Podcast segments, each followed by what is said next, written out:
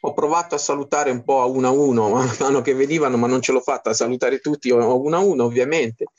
E quindi vi saluto e vi ringrazio collettivamente della vostra partecipazione stasera.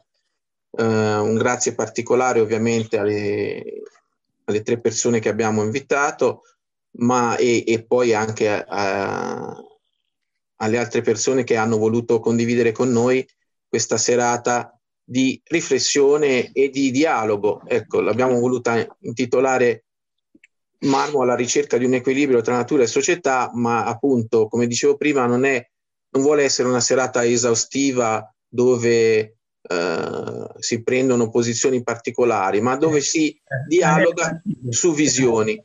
Ciao, grazie. Ciao, ciao. Dia- si dialoga su visioni.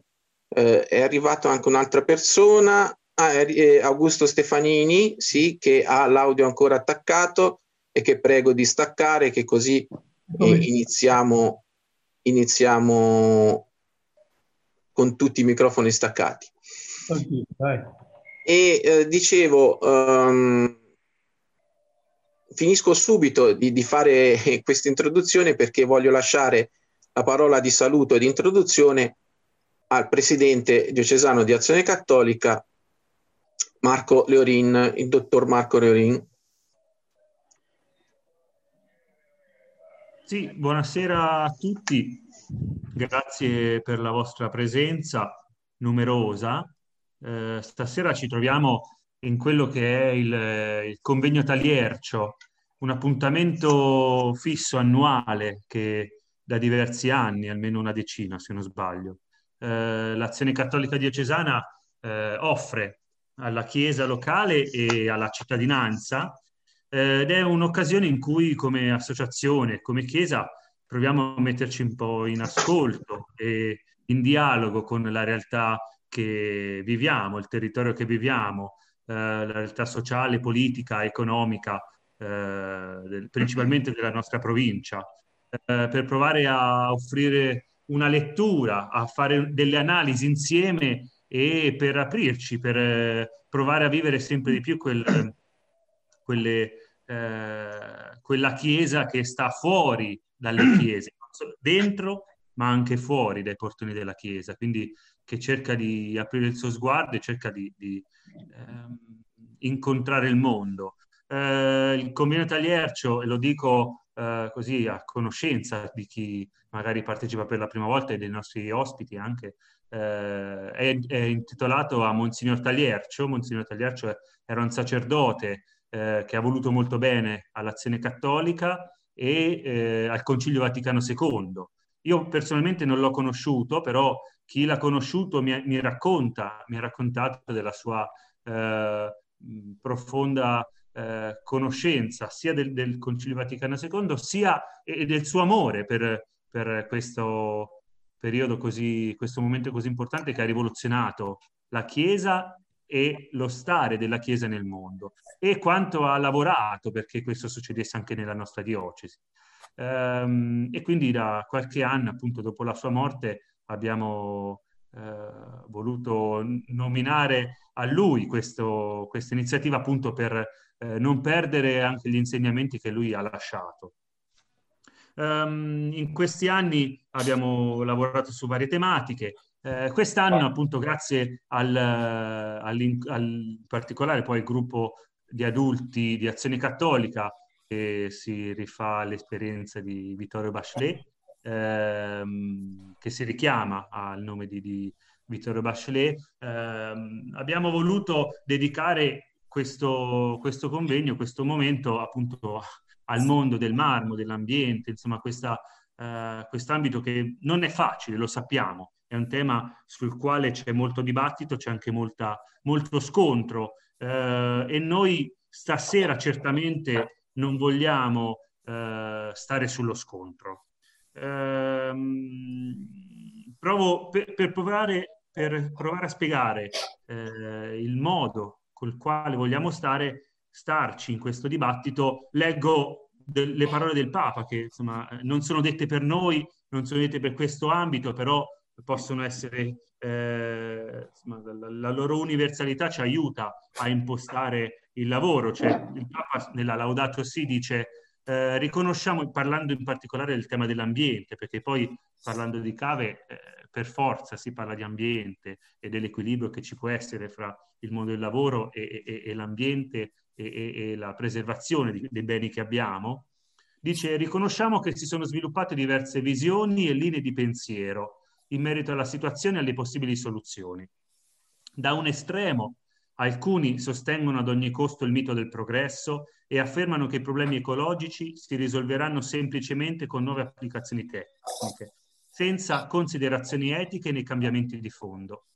Dall'altro estremo, altri ritengono che la specie umana, con qualunque suo intervento, può essere solo una minaccia e compromettere l'ecosistema mondiale, per cui conviene ridurre la sua presenza sul pianeta e impedirle ogni tipo di intervento. Ecco, qui finisce la parte citata e dico, fra i due estremi eh, eh, che si escludono a vicenda, noi possiamo e dobbiamo trovare una soluzione comune o comunque provare a cercare le strade di confronto eh, con l'onestà intellettuale di riconoscere nel dibattito, negli interlocutori, eh, il diritto di naturalmente di esistere, perché anche questo a volte non è sempre eh, riconosciuto, oltre che il diritto di opinione, eh, quindi riconoscendo quelli che sono i dati reali, eh, la situazione, i, val i, valori oggettivi, oltre che naturalmente le opinioni e le visioni. Eh. Eh, noi come Azione Cattolica, come Chiesa, in questo momento vogliamo capire, vogliamo favorire il dialogo e favorire l'incontro fra le parti. Non siamo interessati, sempre per usare le parole del Papa in un'altra occasione, a occupare degli spazi. Eh, siamo però interessati ad avviare dei processi, appunto a capire la visione eh, che le varie forze in campo possono avere e trovare la strada quantomeno per evitare che queste visioni si scontrino, vedere che cercare che possano di, di, di farle quantomeno guardare nella stessa direzione. Questi, seguendo questa idea certamente non abbiamo di, intenzione di mettere nessuno alla sbarra, piuttosto invitiamo tutti a fare se, eventualmente un passo indietro, no? da soli per poter farne due insieme. Io ringrazio eh, eh, i nostri interlocutori principali, che sono eh, Riccardo Canesi, professor Riccardo Canesi, al quale anche pubblicamente offro la mia la solidarietà anche dell'azione cattolica rispetto a quello che ha manifestato, che gli è, eh, insomma, quello che gli è successo sta, stano, stanotte o ieri, eh, non ho capito esattamente, eh, questo atto probabilmente intimidatorio, non lo so, magari eh, dopo fa, fa, un accenno giusto per eh, farlo sapere a tutti. E, insomma, gli offro la, la, la, solidarietà mia e dell'azione cattolica. Um, ringrazio il dottor Matteo Venturi eh, per la presenza, oltre e alla professoressa Anna Marson, che insomma, stasera certamente ci aiuteranno a entrare meglio in questo tema e a, a, dire, a incrociare quantomeno le visioni e ne usciremo sicuramente più arricchiti. Grazie e buona serata a tutti.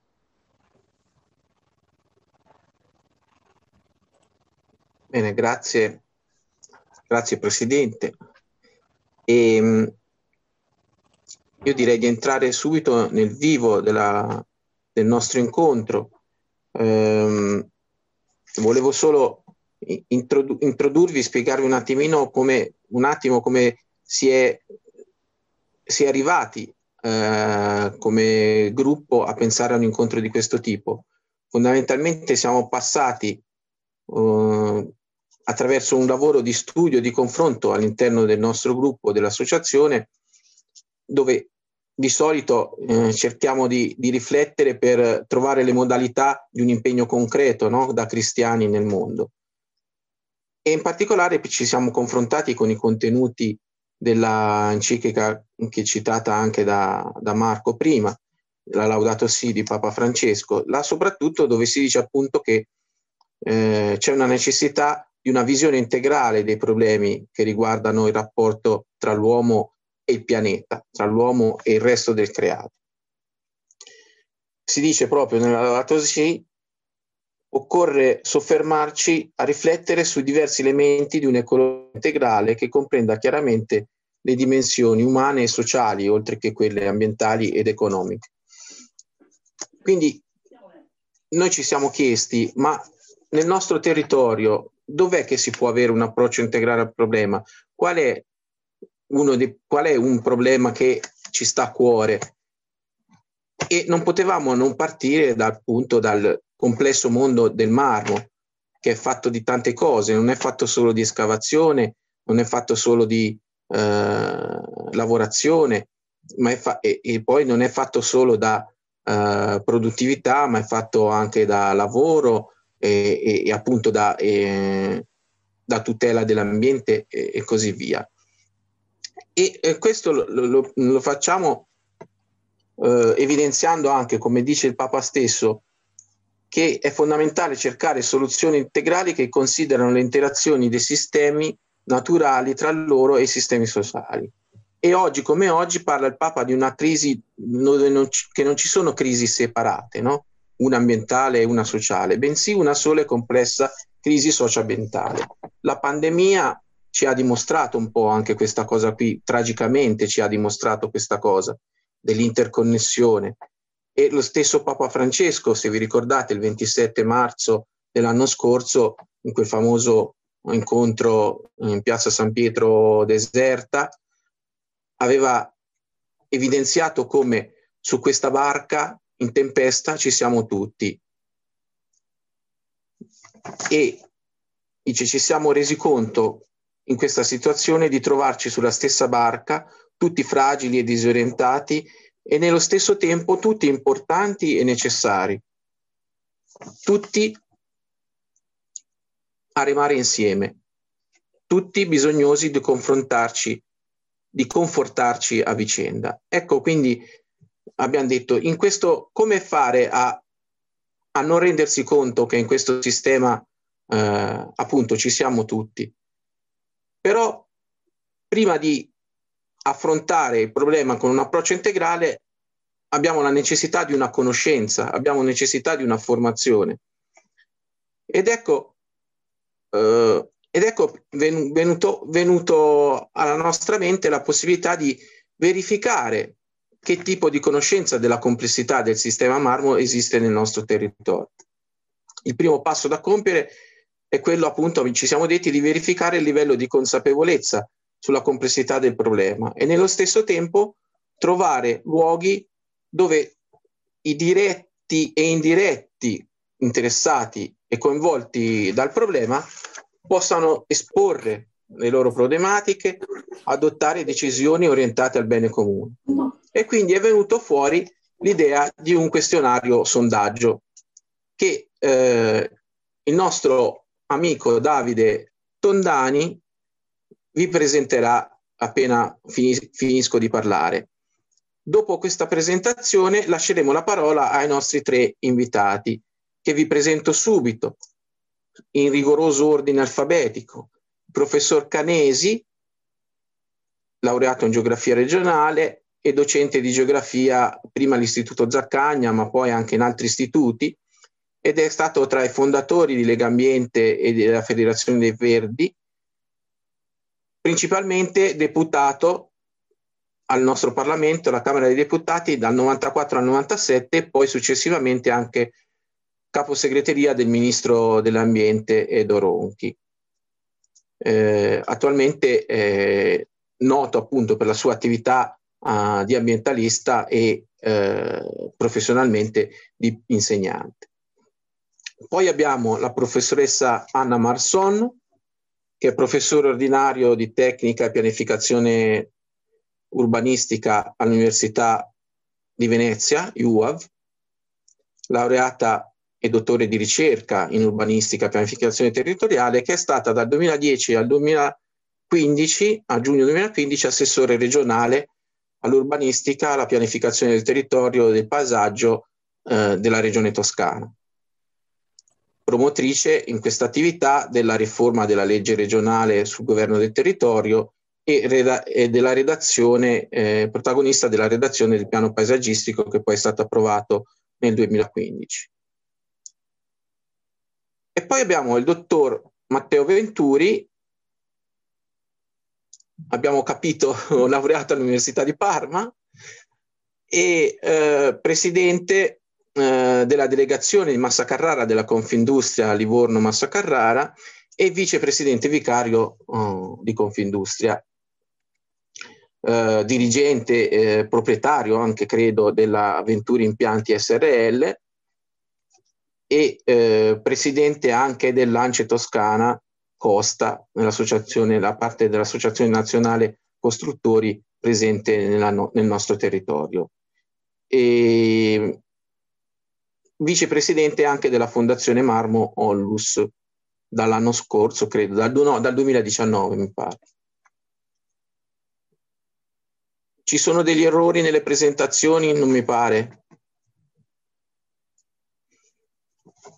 Ok, allora possiamo andare avanti appunto chiedendo a Davide di introdurci al tema della serata attraverso la presentazione di quel lavoro che eh, siamo riusciti a fare col questionario sondaggio.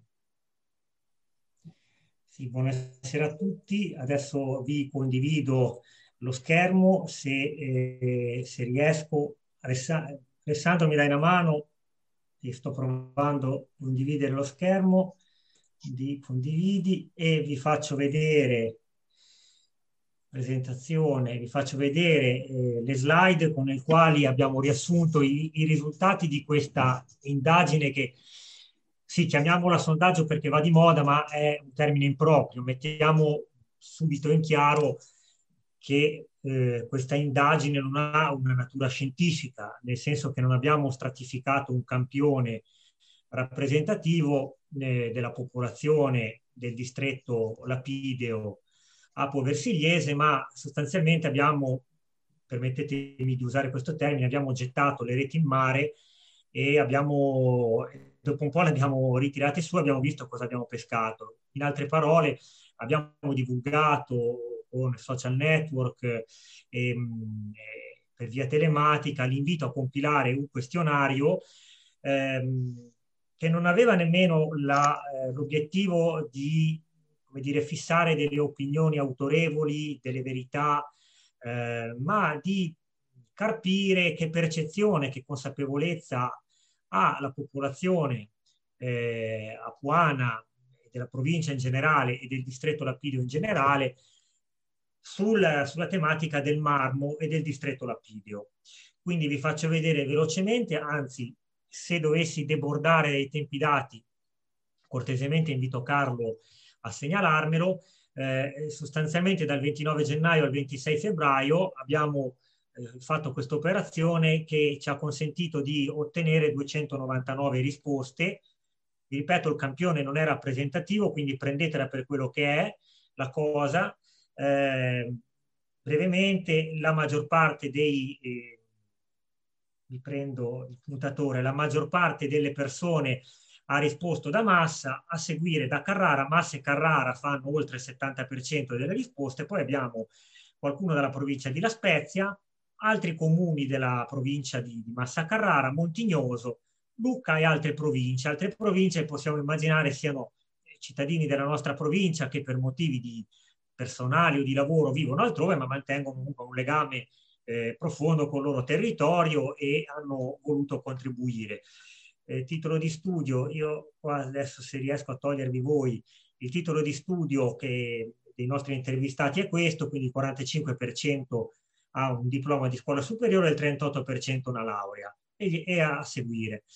E, da un punto di vista della professione, allora questo lo tolgo, ecco, da un punto di vista della professione, vedete la categoria maggiormente rappresentata è quella degli impiegati, ma abbiamo e poi a seguire pensionati e insegnanti, poi abbiamo anche però studenti, professionisti, abbiamo un campione che non è un campione, ma che comunque è abbastanza ramificato in quella che è la, la realtà, operai, eh, dirigenti, eccetera. L'età media del campione è 48 anni, la classe di età modale, cioè più rappresentata, è quella dai 50 ai 59 anni, dove abbiamo ottenuto 81 risposte. 64 risposte in questa classe degli over 60. Quindi questa è la fotografia rapida delle persone che ci hanno eh, do, donato quei 10 minuti per fare questo questionario. Ecco, allora, attenzione, noi abbiamo dato delle domande che in alcuni casi eh, possono essere sembrate eh, volutamente, essere sembrate vaghe, le abbiamo fatte volutamente vaghe per capire appunto che percezione c'era. Prendiamo questa prima uh, risposta. Eh, sono, quante sono le imprese presenti nel nostro territorio considerate nel settore estrattivo e nella lavorazione e nel commercio del marmo? La risposta esatta è che abbiamo circa mille imprese eh, censite. Ecco, questi dati che vi sto per dare li abbiamo eh, recuperati dai rapporti economia degli anni precedenti che annualmente la Camera di Commercio, tramite il prezioso lavoro dell'Istituto di Studi e Ricerche, offre alla cittadinanza, i, i dati li abbiamo trovati lì. Quindi sappiamo che mille imprese sono coinvolte nella filiera del lapidio, ma soltanto il 15% dei nostri, eh, dei nostri intervistati ha dato questa risposta. Circa la metà di, di questi pensano che le imprese siano soltanto 700 e poco più di un terzo pensa che invece le imprese della filiera del marmo siano soltanto 300. Ehm, altra domanda, quanti sono gli occupati nel settore lapideo? La risposta giusta eh, che eh, abbiamo ottenuto per settore lapideo intendiamo il lapideo con tutto il suo indotto, eh, la filiera e l'indotto è circa 5.000, eh, circa 5.000 imprese. Qui più o meno il 60% delle persone ha, eh, ha risposto in maniera corretta, ma ce n'è comunque c'è un altro 40% che o sottostima o sovrastima il numero degli occupati nel, nel Lapideo. Il Lapideo nella provincia di Massa e Carrara ha un peso in termini di prodotto interno lordo, di ricchezza prodotta, pari al 12%. Cioè, in altri termini, tutte le attività produttive di beni e di servizi della pubblica e private della provincia di Massa e Carrara producono eh, un prodotto interno lordo che è 100, di questo 100, 12 proviene dal, dal distretto Lapidio. Eh, ha avuto, eh, ha risposto in maniera corretta il 27% del campione. Guardate, circa la metà, il 44%, pensa che il lapidio pesi solo l'8% e il 28% il 4%. Quindi abbiamo il 63% circa dei nostri intervistati che sottostima l'importanza del lapidio in provincia. Va meglio, va meglio, vi dico la verità, su uh, domande di, di, di tipo paesaggistico-ambientale perché la stragrande maggioranza dei nostri intervistati ha, ha, saputo rispondere correttamente alla domanda che cos'è la marmettola e alla domanda che cos'è un ravanetto eh, soprattutto sul Ravaneto ci sono state risposte eh, eh, quasi unanime su, sul fatto che è un luogo scosceso dove vengono fatti scivolare i detriti in cava. Sulla marmettola per qualcuno è un fango, per qualcuno sono scaglie di piccole dimensioni, comunque insomma su questo eh, problema ci siamo. Queste sono le risposte. Ecco, questa è a mio avviso, però mio avviso conta poco, conterà quello che ci dicono i nostri relatori. Il marmo che si estrae dalle Alpi Apuane, un bene pubblico o un bene privato? E la domanda è volutamente generica, la potremo vedere sotto tanti profili. Eh, dopo eventualmente lo scandaglieranno i nostri relatori, però per il 40, 42% dei nostri intervistati il marmo che si estrae dalle Alpi Apuane, cioè il marmo cavato negli agri marmiferi, eh, il marmo attaccato alla montagna che viene segato ed estratto e prelevato, per il 42% degli intervistati è un bene privato, mentre per il 57,9% è un bene pubblico. Eh, vado avanti. Qui ci sono eh, delle considerazioni molto interessanti, cioè abbiamo chiesto ai nostri intervistati di darci delle opinioni. Se prima abbiamo chiesto loro di esprimere la loro percezione del fenomeno marmo, qua gli chiediamo di esprimere delle opinioni. Una di queste è quale tra queste proposte ritieni migliore per condizionare il rinnovo delle concessioni. Voi sapete che eh, l'estrazione del marmo è subordinata a un regime concessorio da parte eh, del pubblico. Eh, recentemente eh, è intervenuta la regione che ha le competenze su eh, cave, miniere e torbiere con una nuova legge sulle estrazioni. Quindi Scusa state... Davide, velocizza un pochino, grazie. Velocizzo. Allora, comunque la maggior parte delle persone, allora la scala qui da sinistra verso destra è da per nulla d'accordo a scarsamente d'accordo fino a molto d'accordo. C'è un, un accordo molto ampio i numeri sono i numeri delle risposte, sul fatto che una percentuale dell'estratto deve, delle, del marmo estratto deve essere lavorato in loco, così come c'è una, un forte consenso sul fatto che deve essere migliorata attraverso un'implementazione tecnologica la sicurezza delle cave. Eh, invece sul tema integrazione fra cave e turismo c'è un consenso anche su questo abbastanza ampio, crescente, ma non così unanime come negli altri due casi. Eh, quanto ritieni per lo sviluppo del settore marmo, quanto ritieni importante ciascuna di queste prospettive? La cosa che credo che balzi all'occhio è che nessuno, che un numero estremamente alto di persone è per nulla d'accordo o è scarsamente d'accordo con la prospettiva di aumentare ulteriormente le estrazioni di marmo ma dall'altro lato un numero altissimo di persone non è per nulla d'accordo e è scarsamente d'accordo con la prospettiva di chiudere, le, le, di chiudere completamente le cave. Questi sono i due estremi eh, su cui credo meriti una, eh, un approfondimento di riflessione e visto che mi si richiama a, a velocizzare, lascio perdere, poi eventualmente dopo le riproiettiamo gli altri, le altre domande. Ecco, ehm, domanda, domanda finale. Ti ritieni soddisfatto di come il settore lapideo può aiutare lo sviluppo del nostro territorio? L'83,3% degli intervistati dice no, non sono soddisfatto. E allora ci siamo chiesti, di questi 249 su 299, 249 persone, l'83%, dice di non essere soddisfatto del contributo che il settore lapidio dà allo sviluppo del territorio, abbiamo chiesto loro, bene, ma allora cosa indichi come possibile contributo del settore lapidio? E abbiamo eh, categorizzato delle domande in forma libera, cioè non c'era delle caselle da barrare, delle X da mettere, ma c'era da, da, esprimere delle frasi, eventualmente anche più di una. E questo è quello che è venuto fuori. E ognuno poteva dire anche più di una fare più di una proposta. Noi era in forma libera, quindi abbiamo eh, riclassificato le cose e le abbiamo amalgamate.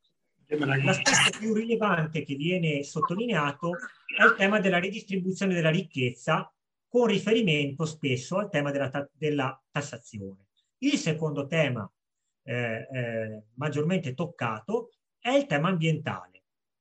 Vanno a seguire, e mi fermo, gli investimenti su arte, scuola e cultura, quindi c'è chiaramente un legame tra marmo e cultura, tra marmo e scuola, eh, anche per la tipologia di istituti scolastici che ad esempio affrontano il tema del marmo, incremento della lavorazione in loco che viene di nuovo ribadito, cioè quindi c'è una percezione che il marmo prende e se ne va via, e infine lo sviluppo del turismo.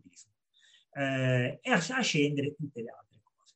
Allora noi, eh, giova ripeterlo una seconda volta, non pretendevamo da questa indagine di, di estrapolare tendenze o comunque di, di portare all'attenzione dei relatori e della cittadinanza delle verità, ma di capire eh, che cosa pensa la gente. Spero che lo abbiamo fatto in maniera eh, adeguata e colgo l'occasione, visto che molti degli intervistati sono anche gli spettatori di, del, del convegno di questa sera, per ringraziare. Il mio intervento termina qua. Grazie Davide. E, um, ovviamente adesso uh, lasciamo la parola ai nostri intervenuti perché anche loro hanno avuto la possibilità quindi di um, verificare uh, questo, questo, nostro, questo nostro uh, questionario, le risposte a questo nostro questionario e quindi vorremmo che partissero appunto da delle proprie considerazioni su quello che li ha sollecitati eh, di, di questo questionario. E in particolare ora vorremmo partire sempre in rigoroso ordine alfabetico, chiedendo al professor Canesi eh, una sua opinione su quanto visto e soprattutto visto che è davanti agli occhi di tutti, no? come dice il Papa, che la protezione ambientale eh, non può basarsi, eh, essere assicurata solo sulla base di un, mero calcolo eh, matematico-finanziario no? di costi e di benefici, eh, perché l'ambiente, eh, come dice anche la dottrina sociale della Chiesa, non è un bene che, ehm, che i meccanismi, so, solo i meccanismi del mercato sono in grado so, da soli di difendere o di promuovere.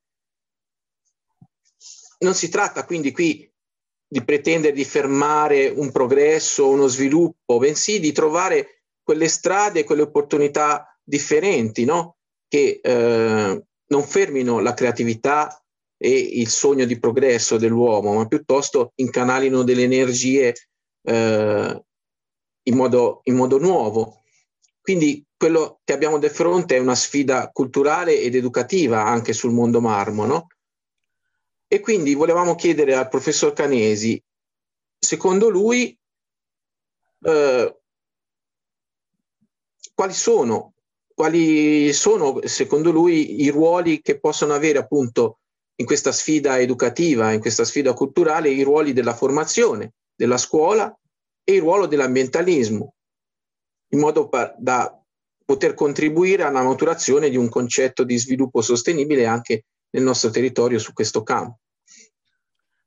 Bene, grazie, buonasera a tutti. Grazie alla Io, Cattolica. Scusi professore, mi permetto poi quando siamo a un minuto dal termine okay. di richiamarla. Okay? 5 minuti, no? Quindi... Benissimo. Mm. Allora, grazie a tutti, grazie per avermi invitato e complimenti per l'iniziativa che al di là del contenuto che è strategico e fondamentale per il nostro futuro, è anche, credo, un, un approccio giusto, quello che voi state portando avanti del confronto, perché io non credo che mm, ne usciremo diciamo anche in futuro dai nostri problemi se non ci sarà un confronto tra le diverse categorie e tra tutta la comunità. E quindi complimenti di nuovo grazie per la solidarietà ma per fortuna diciamo sono solo cose sono solo oggetti. L'importante è, è la salute tra virgolette. Ecco è chiaro che dispiace che succedano queste cose in una piccola città come la nostra ma vabbè met- si mettono in conto eh,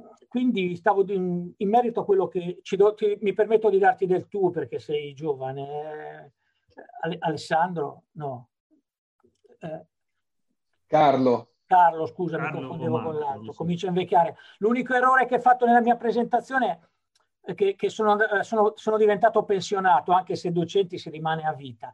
Allora, eh, mi ha molto impressionato questo, eh, questo sondaggio che avete fatto, questa ricerca. Chiaramente, come diceva giustamente il relatore che mi ha preceduto, non ha nessuna, tra le virgolette, valenza scientifica, però è indicativa, ecco, è indicativa e secondo me è utile stasera discutere su quello che è venuto fuori e credo che sia anche uno strumento utile poi per gli stessi imprenditori anche per gli amministratori. Un, un sondaggio che avete fatto pur con, diciamo, con non i crismi dell'obiettività o della scientificità. E quindi, insomma, alcune cose vengono confermate, ecco, altre meno, nel senso che ora io le mille imprese devo dirti, poi magari il mio amico Mocchi confermerà, io mi risultava che fossero circa 800 le imprese in totale sul mar, del marmo in, in provincia, ma comunque non cambia molto. Il fatto stesso che siano così tante cosa significa? Che c'è una dispersione, che c'è una grossa frammentazione, perché il numero degli addetti per impresa, poi il dottor Venturi me lo confermerà, nella nostra provincia è molto basso, ecco. 4-5 persone in media, poi a seconda dei settori si possono cambiare un pochino se da estrazione al commercio. Il commercio, ad esempio, è molto frantumato, ecco. Eh, così come il 12% certo è una percentuale importante, il 12% di PIL, cioè la ricchezza prodotta, però questo ci fa anche capire che oggi il marmo non è l'unica risorsa, anche se è importante, ovviamente. E, e, poi ecco la domanda clou, quella se il marmo è un bene pubblico o un bene privato. Qua ci dovrebbe soccorrere anche qualche giurista o qualche costituzionalista. Cioè, eh, da un punto di vista costituzionale, normativo, il marmo come giacimento è pubblico. Sappiamo che poi ci sono delle concessioni e quindi una volta estratto diventa privato. E non dimentichiamoci poi di questa infelice anomalia, direi anche anacronistica, che abbiamo da oltre 270, anzi quest'anno credo che siano 270 anni dei beni stimati, mi riferisco agli editti di, di Maria Teresa, come sapete, e sapete che una buona parte delle nostre cave purtroppo eh, ufficialmente non sono pubbliche ma sono, sono private. E qui il Parlamento non ci ha ancora messo una pezza. Ed è un peccato visto che, ora io non la voglio buttare in politica, però visto che fino a ieri l'altro c'era la maggioranza con il PD e i 5 Stelle, oggi comunque abbiamo ancora un governo e un Parlamento in cui PD e 5 Stelle insieme sono la maggioranza, 5 Stelle che governano a Carrara, PD che governa in Toscana, francamente se ci fosse un po' di volontà politica, un po' di convinzione e direi anche un po' di coraggio, forse si potrebbe mettere mano anche a questa eh, anomalia, lo ripeto, dei beni estimati che diciamo praticamente privatizza un bene a tutti gli effetti pubblico. Eh, il fatto eh, che io volevo porre, tu giustamente citavi la Laudato Si, di, la seconda enciclica di, del Santo Padre è proprio questo, la limitatezza delle risorse. Cioè noi eh, che siamo, come diceva il compianto professor Giorgio Nebbia, come provincia di Massa Carrara siamo un, un, grande laboratorio ambientale. Abbiamo toccato con mano prima di altri che cosa significa la limitatezza delle risorse e cosa significhi anche la conflittualità tra diverse attività in un territorio. La bellezza del nostro territorio è proporzionale anche diciamo in buona parte ai guasti che l'uomo ha provocato, sia al mare, eh, in pianura e al monte. E non è che possiamo andare avanti di questo passo. Ecco, io credo che gli imprenditori più illuminati capiscano che la gestione delle cave in futuro dovrà cambiare e se non ci arrivano a capirlo dovrà, dovrà essere l'amministrazione e la politica a farglielo capire perché sappiamo benissimo che le cave si intrecciano con tutta una serie di problematiche di primaria eh, importanza per la città, pensate all'assetto idrogeologico, pensate alla gestione delle acque potabili, eh, pensate a, anche al, al, discorso dei, dei ravaneti. No? E quindi eh, credo che eh, seriamente ci si debba porre tutti insieme eh, a cercare di, in qualche maniera di risolvere, di risolvere questo problema. Io sono dell'avviso che l'escavazione ovviamente va ridotta, non sono di quelli che dice chiudiamo tutto e subito, eh, però certamente l'escavazione va ridotta, va, fatto un prodotto, va fatta una politica di, mh, diciamo, di incentivazione della qualità. Pensate che è da 40 anni che se ne discute, non abbiamo ancora un marchio marmo di Carrara, ok? tutte le realtà locali che hanno delle specificità, hanno delle eccellenze, hanno il loro marchio. Carrara, che è conosciuta per il marmo nel mondo, non ha ancora un marchio. Non so se vi ricordate, i, diversa, i giovani non se lo ricordano, ma diversa gente giovani se lo ricorderanno. Vent'anni fa c'era una bellissima pubblicità della pasta Voiello che faceva vedere alcune eccellenze italiane, faceva vedere la, la Gioconda di Leonardo, faceva vedere dei monumenti, poi faceva vedere la pietà di Michelangelo, titolo Marmo di Carrara. Cioè pensate che spot questo. Eh? E, e, noi non siamo, la politica non è stata in grado, la politica e direi anche la classe imprenditoriale non è stata in grado ancora di darsi un marchio. Perché io parlo del marchio? Perché il marchio significa valorizzazione del prodotto e quindi anche un, un aumento del valore aggiunto del prodotto. E a me sta molto a cuore questo, perché aumento del valore aggiunto per me significa diminuire la quantità estratta, va bene? E puntare soprattutto alla lavorazione in loco, lavorazione possibilmente artistica, visto che qui stasera abbiamo, e mi fa piacere, l'amico Mirko Felici, Pedrini ed altri che si occupano di lavorazione artistica. Eh, tra l'altro scoprivo proprio su uno studio della Camera di Commercio che comunque nella nostra provincia ci sono 40 laboratori artistici. In Italia siamo i terzi dopo Pietrasanta che è prima e Roma che è la seconda. Quindi in qualche maniera non è che per fortuna abbiamo fatto, abbiamo fatto piazza pulita di questi laboratori, però sicuramente la lavorazione artistica va incentivata, come dovrà essere incentivata anche l'accademia. Io non, da cittadino carrarese, da operatore tra virgolette della cultura, da docente, non sono per niente convinto della gestione dell'accademia fino ad oggi, perché l'Accademia potrebbe eh, essere l'asset straordinario per fare innanzitutto rinascere il centro storico e nello stesso tempo darci un'idea di sviluppo diverso anche per quanto riguarda la gestione della risorsa, della risorsa marmo. che non può essere frantumata, che non può essere distrutta, che non può avere una percentuale di estrazione pari al 20%, mi riferisco ai blocchi, 80% di eh, detriti. Professore, il tempo. Ecco, se ho finito, io intanto volevo, ho buttato lì,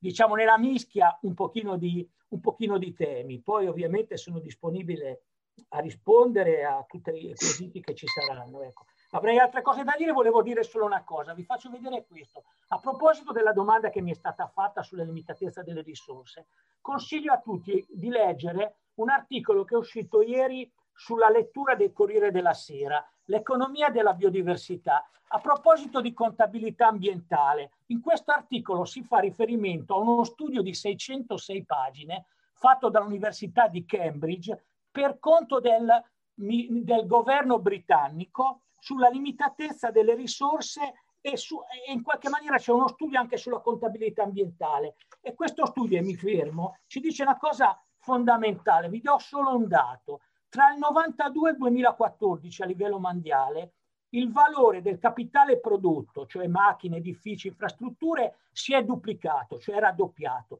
mentre è diminuito il 13, del 13% il valore del capitale umano ed è diminuito del 40% quello delle risorse naturali. Questo a livello mondiale. E mi pare che Carrara e la nostra provincia rientrino bene purtroppo in questa tendenza negativa. Grazie. Grazie, grazie professor Canesi. Eh, mi dispiace di fare un po' il cane da guardia no, no, su queste cose, però appunto eh, la soglia d'attenzione è quella che è per tutti noi a quest'ora e quindi dobbiamo cercare di appunto, siccome il tema è importante, di concentrarci. Eh, vorrei lasciare adesso la parola alla professoressa Marson, eh,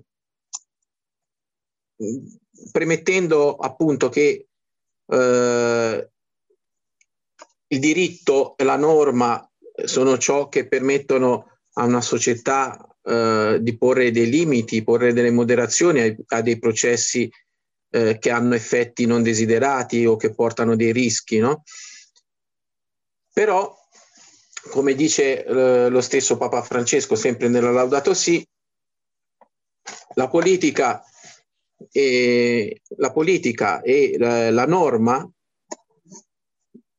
la, la, struttura politica e la struttura istituzionale non esistono solo per evitare le cattive pratiche, bensì per incoraggiare le buone pratiche e per stimolare la creatività che cerca nuove strade e per facilitare le iniziative personali e collettive che vadano nel senso della realizzazione del bene comune.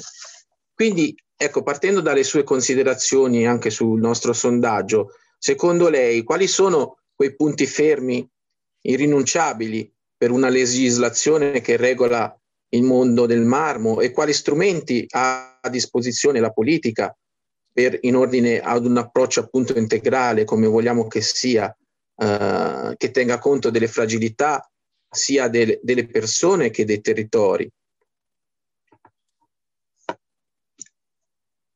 Sì, buonasera, buonasera a tutti e grazie, buonasera. grazie per l'iniziativa che mi sembra quanto mai utile e anche fertile forse in questo momento di ripartenza generale, si spera, nel, nel, quale si può ripartire anche forse con spirito un po' nuovo. Parto da quest'ultima considerazione sulla norma per precisare innanzitutto che io non sono una giurista, ovviamente, io mi occupo di, di pianificazione in generale di, di politiche pubbliche e, e, ho il massimo rispetto ovviamente per chi rischia del proprio, fa un mestiere diverso che è quello di, di, di imprenditore, quindi affrontando quotidianamente anche eh, delle incertezze di non poco conto. Uh, ciò detto, è chiaro che la situazione dell'escavazione nelle Apuane che ho trovato nel 2010, che abbiamo trovato come, come giunta, che mi sono trovata occupandomi dei temi della pianificazione del territorio e del paesaggio, appunto nella, nella legislatura in cui sono stata assessore, era una situazione scarsamente governata. Non sono del tutto certa che oggi lo sia di più e cercherò di spiegare perché, nel senso che È chiaro che da allora abbiamo cercato uh, a suo tempo, in quella legislatura, come giunta regionale, di, di promuovere delle norme che fossero effettivamente delle regole generali un po' più chiare eh, di cosa si poteva fare, come no, attraverso quali procedure no, si poteva eh, prevedere, programmare l'escavazione, ottenere i permessi di scavazione, eccetera, eccetera. Però la norma eh, non si attua per il fatto di scrivere una legge, approvare una legge, no? La norma eh, si attua nei comportamenti quotidiani di tutti gli attori che in qualche modo sono chiamati a, a farla rispettare, a interpretarla, no? ad agire rispetto a interagire con, con, la norma. E rispetto a tutto ciò, visto un po' da, da lontano, da, da, non così lontano, poi perché io vivo tuttora in Toscana, pur essendo tornata a, al mio mestiere di professore universitario a Venezia, però visto un po' più da lontano, è chiaro che non basta certo fare un piano, fare una legge perché le cose cambino. A suo tempo, quali erano stati gli obiettivi dell'azione, qual era stata la visione in qualche modo che, che ci aveva mosso? Ah, a parte quello appunto di dare eh, delle regole eh, sia sostantive che procedurali comuni, quello di eh, ottenere una maggior trasparenza dell'operato, soprattutto degli enti territoriali dei soggetti pubblici, perché come dire, io posso chiedere poi agli imprenditori di comportarsi in un certo modo se come, come soggetto pubblico in qualche modo do, oh, do l'esempio. Mm? E ovviamente eh, l'origine etimologica del termine trasparenza, no? transparentes, in senso lato, ehm, purtroppo la dice lunga no? sul perché si invochi tuttora, ci troviamo costretti a invocare questa, questa qualità nell'azione degli enti pubblici e soggetti pubblici. Poi devo dire che con il piano paesaggistico ciò che volevamo produrre era innanzitutto forse una maggior conoscenza del contesto delle poste in gioco rispetto alle quali interveniva l'attività eh, di cava. Nel contesto perché una cava in un punto piuttosto che in un altro non è esattamente la stessa cosa, non solo dal punto di vista paesaggistico, no?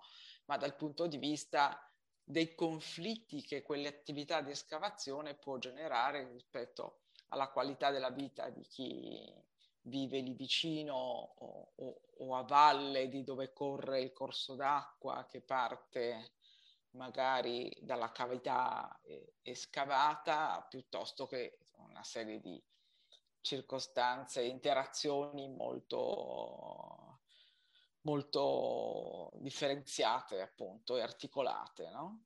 E poi il contesto significa tener conto adeguato del contesto, significa anche capire quali altre economie eventualmente quell'attività di escavazione rischia di, di danneggiare, di impedire, no?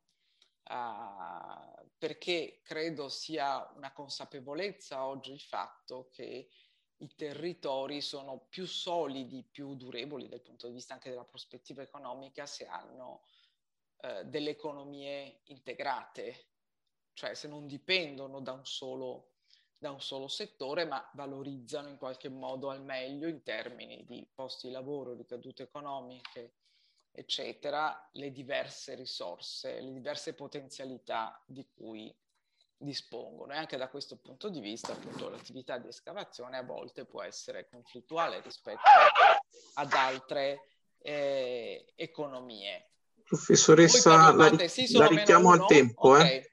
Sì, no, sì. Ancora, no, se ancora Qualche no, secondo. Qual- qualcosa da dire ce l'avrei. Allora, la, in qualche modo a suo tempo lo slogan che tra di noi, mentre ragionavamo sulle norme, sul piano, sui contenuti, sulle forme dell'azione pubblica, era scavare di meno, valorizzare e redistribuire di più. Ciò, valorizzare di più ciò che veniva scavato, redistribuire di più i vantaggi derivanti uh, dall'escavazione. Ovviamente politica, le politiche pubbliche da questo punto di vista hanno uh, diverse risorse. La cosa fondamentale sarebbe che davvero ci fosse un patto con un certo territorio per cui una volta definiti degli obiettivi condivisi le diverse risorse venissero erogate in coerenza con quel patto, ma si sa che spesso invece la mano sinistra preferisce non sapere ciò che fa la destra e eh, così via. Non abbiamo mai pensato di chiudere tutte le cave, ma alcune sì, appunto per le ragioni che ricordavo prima e ehm, certo il marchio, perché no? Cioè il marchio per quanto è scavato, magari un marchio etico e sostenibile potrebbe essere anche una bella pubblicità, no? Per riuscire ad avere un valore maggiore dei prodotti venduti, ma anche il recupero sostenibile. Altri distretti del marmo in Italia, no? sappiamo che dal punto di vista tecnologico, dell'economia circolare, di recupero anche delle frazioni meno pregiate eh, del marmo, di ciò che non è blocco no? per, per, propria natura, come dire, hanno, sono riusciti a, cre- a creare delle economie importanti eh, e così via. Professoressa, mi dispiace. Sì, e mi taccio, mi taccio. Tanto avrò un secondo giro. sì, certo, Grazie. certo. Grazie. Ha la possibilità, prego. E, mh, mm, passiamo eh, quindi a dare la parola al dottor Venturi, in quanto rappresentante del, del mondo uh, industriale, degli imprenditori. Sappiamo benissimo che, eh, sappiamo tutti, eh, ne è consapevole anche il dottor Venturi, che non basta conciliare in questo caso no, con le vie di mezzo la cura per la natura e, e la rendita e i profitti diciamo, eh, finanziari o la conservazione dell'ambiente con il progresso. Eh, dice, lo dice mm, il Papa stesso nella dato sì, si tratta di ridefinire un po' un concetto di progresso, no? uno sviluppo produttivo, economico che non lascia un mondo migliore una qualità di vita integralmente superiore non può considerarsi progresso, dice il Papa. E qui di questo ne sono consapevoli sicuramente anche il mondo imprenditoriale. E allora mh, ci piacerebbe chiedere a, a dottor Venturi eh, quali sono, secondo lui, le azioni che sono già in atto e quelle che sono necessarie da compiere affine appunto di avere un approccio integrale, così come l'abbiamo richiamato prima, e quali sono quelle azioni che orientano meglio uno sviluppo produttivo, uno sviluppo più creativo rispetto al, al mondo del marmo. Bene, buonasera a tutte e a tutti. Ringrazio sentitamente l'azione per l'occasione, eh, per l'ospitalità che ci sta offrendo in casa propria, anche se siamo poi in una modalità che purtroppo va un pochino a snaturare quelli che sono i rapporti. In ogni caso eh, ringrazio tantissimo il professor Canesi e anche la professoressa Marson perché pensavo che le distanze fossero maggiori. Io vi ricordo, e non è che ehm, con questo voglio utilizzare quello che nel proverbio latino è scusatio non petita, accusatio manifesta, ma eh, sostanzialmente il sottoscritto è un presidente di più federazioni di settori merceologici al proprio interno. Non sono quindi uno specializzato, diciamo, nel settore del lapideo che ha, da, che ha venerdì scorso ha nominato il suo nuovo presidente, che è il signor Santucci. In ogni caso credo che questi toni, questa modalità siano ciò che questo territorio, l'ho detto più volte sulla stampa, eh, ha bisogno, cioè di cercare di comunicare all'interno con un confronto, e l'ho detto più volte, che la nostra porta è aperta, è aperta al confronto. Di quello che ha detto il, Cane- il professor Canesi mi, piaciuto, eh, mi sono piaciuti almeno quattro punti, la riflessione sull'accademia, la riflessione sul marchio e sui quantitativi che mi ha citato anche la professoressa Marson. Mi sembra che sia stata accolta la sua linea e probabilmente ciò che aveva previsto e eh, eh, disciplinato all'interno delle proprie norme a livello regionale. Per quanto riguarda i dati, eh, sia con il professor Canesi che con, ehm, con, eh, con voi eh, dell'Azione Cattolica, mh, diciamo, non collimano perfettamente con, quel, con ciò che è contenuto nel nostro bilancio sociale. Sempre tornando al professor Canesi, io qua mi sono preso un altro, un altro passaggio che sostanzialmente in maniera curiosa eh, ha sottolineato come per noi carraresi o carrarini eh, l'antropizzazione del territorio non sia necessariamente una, un qualcosa che eh, da con connotazione solamente negativa o negativa, ma è anche qualcosa di, per noi di identitario.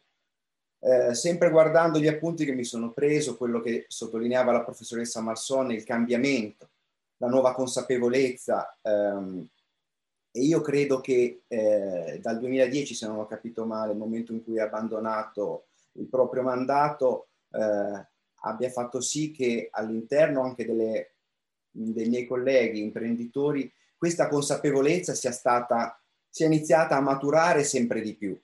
Tant'è che eh, la, lei ha citato redistribuzione, eh, il concetto di redistribuzione. Mi sembra che eh, sia per quanto per, per, i quantitativi di, diciamo, di tassamarmi che eh, gli imprenditori e le società di escavazione versano, verso, versano al comune di Carrara, che sono circa tra i 25 e i 30 milioni di euro all'anno, sia il 4,5% di tassa marmi che viene girata alla regione, eh, questo tentativo di redistribuzione o comunque di circolarizzazione anche delle risorse, del denaro, eh, sia fatto proprio. È chiaro che eh, pensando a uno sviluppo sostenibile, e mi sembra che i, quanti- i quantitativi in riduzione vadano in quel senso, eh, la cava in sé possa assorbire un quantitativo di manodopera eh, limitato anche in caso di miglioramento degli andamentali, mentre la sfida ritengo sia al piano. Cioè al piano mi viene in mente per esempio l'economia che gravita intorno al food a Parma, cioè la meccanica, e anche l'economia che gravita nella vicina Lucca eh, attorno all'industria cartaria. Mi piacerebbe, a noi piacerebbe molto, perché insistiamo per esempio, dottor, professor Canesi, sulle bonifiche della zona industriale. Insistiamo sulle bonifiche della zona industriale non solo perché è un legit- una legittima richiesta della cittadinanza, ma perché la bonifica della, di quella, secondo me, fantastica piattaforma logistica che è la zona industriale può dar adito a nuovi insediamenti. Il nostro auspicio è quello, nuovi insediamenti manifatturieri.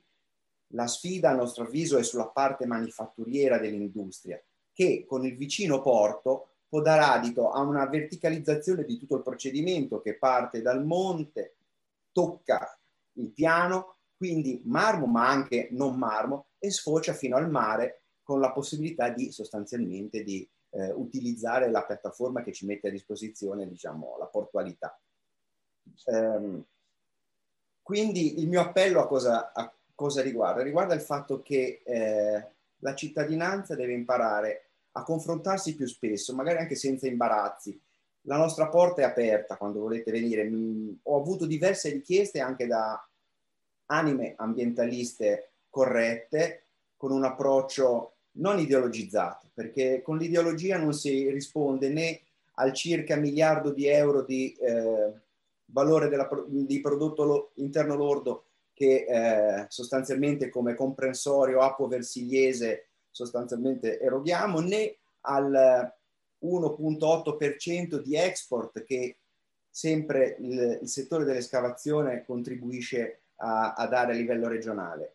Vi ricordo che il vino, che è dislocato in tutta la Toscana, nel suo insieme cuba circa il 2%, quindi il marmo collocato solamente eh, nella zona apo-versigliese da solo rappresenta un, una fetta molto importante di eh, settore economico. Tant'è che sempre parlando nella, della modalità di stare insieme, della volontà di cercare di dare un seguito alla nostra economia, dare risposte sociali, ultimamente ci troviamo eh, fianco a fianco anche con gli amici sindacalisti, con cui normalmente negli anni, negli anni scorsi non sempre c'è stata questa comunione. Io credo che sia anche la cittadinanza che ci chieda di dare esempio, di eh, stare insieme, di confrontarci su quelle che sono le migliori pratiche che dal mondo ambientalista ci possono essere insegnate o suggerite e vedere cosa possiamo cogliere come suggerimenti per cercare di soddisfare quello che poi l'opinione pubblica e alla fine vota l'opinione pubblica. L'opinione pubblica elegge, elegge le amministrazioni che in fin dei conti disciplinano i settori merceologici in cui noi ci troviamo a lavorare. È chiaro che però bisogna parlare anche di prospettive, di le- oltre che di leggi, che poi eh, oltre che di leggi anche di prospettive. Le imprese hanno necessità per poter pianificare e programmare gli investimenti di avere risposte sul futuro, quindi su quella che è la visione.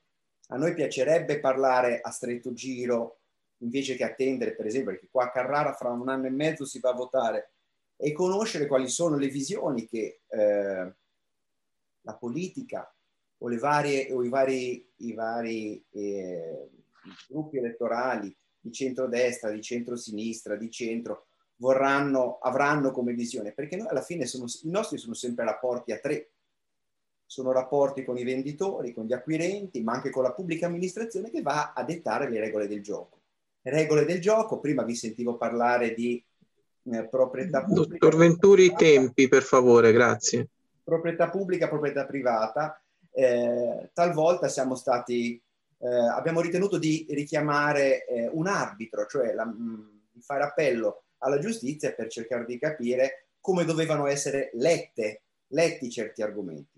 Eh, diciamo, eh, la, le lascio la parla, signor Del Monte, così rispetto ai tempi. Così avrà tempo magari anche di replicare dopo. E, in effetti ehm, siamo andati giustamente, credo, abbastanza in là col tempo, però mh, mm, ci piaceva eh, poter ascoltare anche appunto persone eh, direttamente interessate e mh, mm, in, questo, in questo frangente, eh, cioè mentre eh, magari do la parola a, eh, ad alcuni eh, portatori di interesse, chiamiamoli così, che abbiamo invitato rispetto all'argomento, se c'è anche qualcuno del pubblico che volesse fare una domanda eh, può prenotarsi sulla chat, la regia eh, penserà a organizzarle e a vedere se si riesce a fare anche qualche domanda dal pubblico.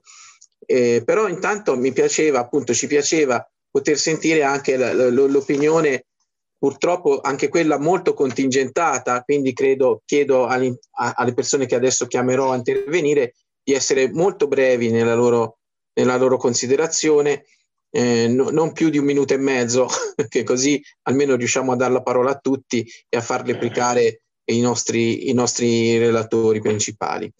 E vorrei partire con eh, il signor Pedrini, Pedrini Roberto, che è rappresentante appunto di, cioè rappresentante eh, stasera eh, di, di, di, un, di, un, mondo che è quello del, appunto della lavorazione del marmo e non solo, eh, di, quel, di, quello sviluppo, di quell'economia da, del piano che, di cui parlava eh, il dottor Venturi prima e che quindi è un portatore di interesse abbastanza importante. Eh, se vuole fare una domanda, una considerazione soprattutto su, su quanto si sentono eh, coinvolti appunto nel, nei, nei, processi decisionali e nelle, e nelle discussioni attorno al, al, mondo del marmo, eh, la, la, loro, la loro categoria, diciamo così. Buonasera, buonasera a tutti. Innanzitutto vi ringrazio, eh, come anche tutti i miei colleghi, essendo una categoria che non è sempre molto rappresentata, eh, è un po' un mondo a parte. È un mondo a parte che ora però risente di tutti gli errori fatti nel passato. E mi ci metto io compreso, insomma, tutti quanti noi, sai, il, il Carrarese è un po' un, è un po' un, è un, è, è un personaggio particolare. Non ha saputo, secondo me, nel tempo capire quali erano le necessità e le problematiche della nostra categoria. E ora purtroppo se ne paga le conseguenze. Mi collego anche al discorso del dottor Venturi sul fatto della trasformazione al piano. Io sono 40 anni che sono dentro un laboratorio, quando ho cominciato ricordo che i blocchi scendevano giù al piano, arrivavano alle, seghe- alle segherie, venivano tagliati, si facevano le lavorazioni e si spediva. Ora i blocchi al piano, sì, a volte arrivano, a volte non arrivano perché si fanno ormai quelle famose partite in cava, i blocchi partono e tu non li vedi. Poi da piccoli imprenditori vai a comprare un blocco, non, non è facile, veramente non è facile, non è facile. Ma questo non è un, una polemica, è, un, eh, è notare come nel tempo si è trasformato tutto quanto. Si è trasformato tutto quanto e chi purtroppo, piccole aziende, magari uno, due, tre dipendenti, non riescono più a, a venirci fuori, non riescono a fare marketing, non riescono a, promuovere il loro prodotto, non riescono insomma a farsi conoscere, cosa che una volta era molto molto più semplice, molto più semplice perché venivano a trovarti, sapevano Carrara, capitale del marmo, che poi anche lì sono capitale del marmo, ora come ora non lo so, no, ci sarebbe da, da, da, da vedere se lo ancora perché una volta si trasformavano i blocchi qua di granito, arrivavano dal Brasile, arrivavano dall'India, arrivavano dalla Cina, arrivavano dal Portogallo, arrivavano dalla Turchia. Ora non arriva più niente, si lavora in loco, si investe in loco, ma si investe. Qui non si investe, qui non si investe. E eh, quindi insomma anche il... il la, la, la, Signor Pedrini, ancora qualche realtà, secondo, grazie. Sì, la realtà della, della lavorazione artistica sta soffrendo sta soffrendo molto, molto, molto questa situazione, molto, molto. Speriamo che le istituzioni tornino come una volta a dare una mano. La scuola per primo, la scuola per, sempre la scuola per primo. Purtroppo non abbiamo più né scuola del marmo né accademia. Cioè, li abbiamo, però vanno a velocità molto ridotta. Ho finito. Grazie. Grazie, grazie. Eh. In un minuto e mezzo. è stato facile. bravissimo, è stato eh. bravissimo, ha, ha, detto tantissime cose anche molto interessanti e quindi credo che sia stato importante ascoltarla. Io mi ero preparato tutti. per almeno due o tre ore, in un minuto e mezzo. Lo facciamo la prossima volta, va bene? Grazie comunque. Grazie sì, no, lo facciamo, sicuramente grazie avremo altre, occasio- altre occasioni. Grazie Volevo mille. dare anche la parola, mh, visto che insomma la politica è stata un po' citata da, da diverse persone a Stefano Dell'Amico, consigliere comunale, presidente di commissione, di commissione Marmo, se vuole anche lui, appunto, sollecitato da, dagli interventi, eh, offrire un'opinione. Dicevo prima che le amministrazioni saranno coinvolte direttamente in un altro momento nostro che abbiamo pensato eh, per poter appunto eh, continuare questo dialogo proficuo che ci sembra proficuo tra le realtà interessate al mondo marmo. Quindi eh, per oggi facciamo un'anticipazione dell'amico. Sì, grazie, buonasera a tutti. Intanto mi sentite? Sì. Sì. Ok, perfetto. Sì, intanto grazie per l'invito e mi fa piacere assolutamente un tipo di incontro, non è stato già detto anche dagli altri eh, interventi, perché questa mi sembra una platea molto importante con, diciamo, anche eh, la, la, l'armonia giusta per affrontare temi così particolari. Eh, cerco di essere velocissimo, quindi è stato eh, anche toccato eh, diverse cose sia sull'ambiente anche dal dottor Venturi, anche un discorso di indirizzo, abbiamo parlato delle future elezioni, ma vorrei anche precisare quello che è stato fatto dalla nostra amministrazione nel giro di questi ormai quattro anni, che eh, a nostro avviso è moltissimo perché eh, basti pensare che c'erano atti territoriali che erano attesi da eh, parecchi anni eh, parliamo di un regolamento, regolamento degli agrimammiferi, sono stati approvati una parte e ora anche in, nei prossimi, nelle prossime settimane il secondo piani attuativi dei bacini estrattivi bene e con anche poi l'introduzione della tracciabilità dei blocchi. Questi sono atti veramente importanti dove si vengono esposti anche proprio i nostri indirizzi, quello che si chiedeva anche prima. Uh, anche dalle risposte si è, no, si è, vinto bene un discorso del, dell'indirizzo, quello il fatto della lavorazione in loco. Bene, uh, nel regolamento, il regolamento agrimarmiferi, noi magari per chi ha potuto leggerlo, uh, credo sicuramente il dottor Venturi senz'altro come categoria, si parla del discorso delle concessioni. Le concessioni quindi saranno poi eh, appunto redatte dopo alcuni, appunto dopo adesso un periodo transitorio, ma in base all'aumento degli anni, quindi noi partiamo con un aumento di 13 anni con una lavorazione in loco tra il 50 e il 60%, può arrivare fino a 17 anni con una lavorazione in loco dal 60 al 70, 21 anni tra il 70 e l'80 e 25 anni tra l'80 e il 100. Questi sono gli anni, sono, sono relativi anche alla legge quadro che è la legge 35 regionale toscana. Questo per far significare che cosa? Proprio l'indirizzo che no, per noi è veramente importante, quello di ritornare effettivamente a una lavorazione in, in loco a fronte di una concessione.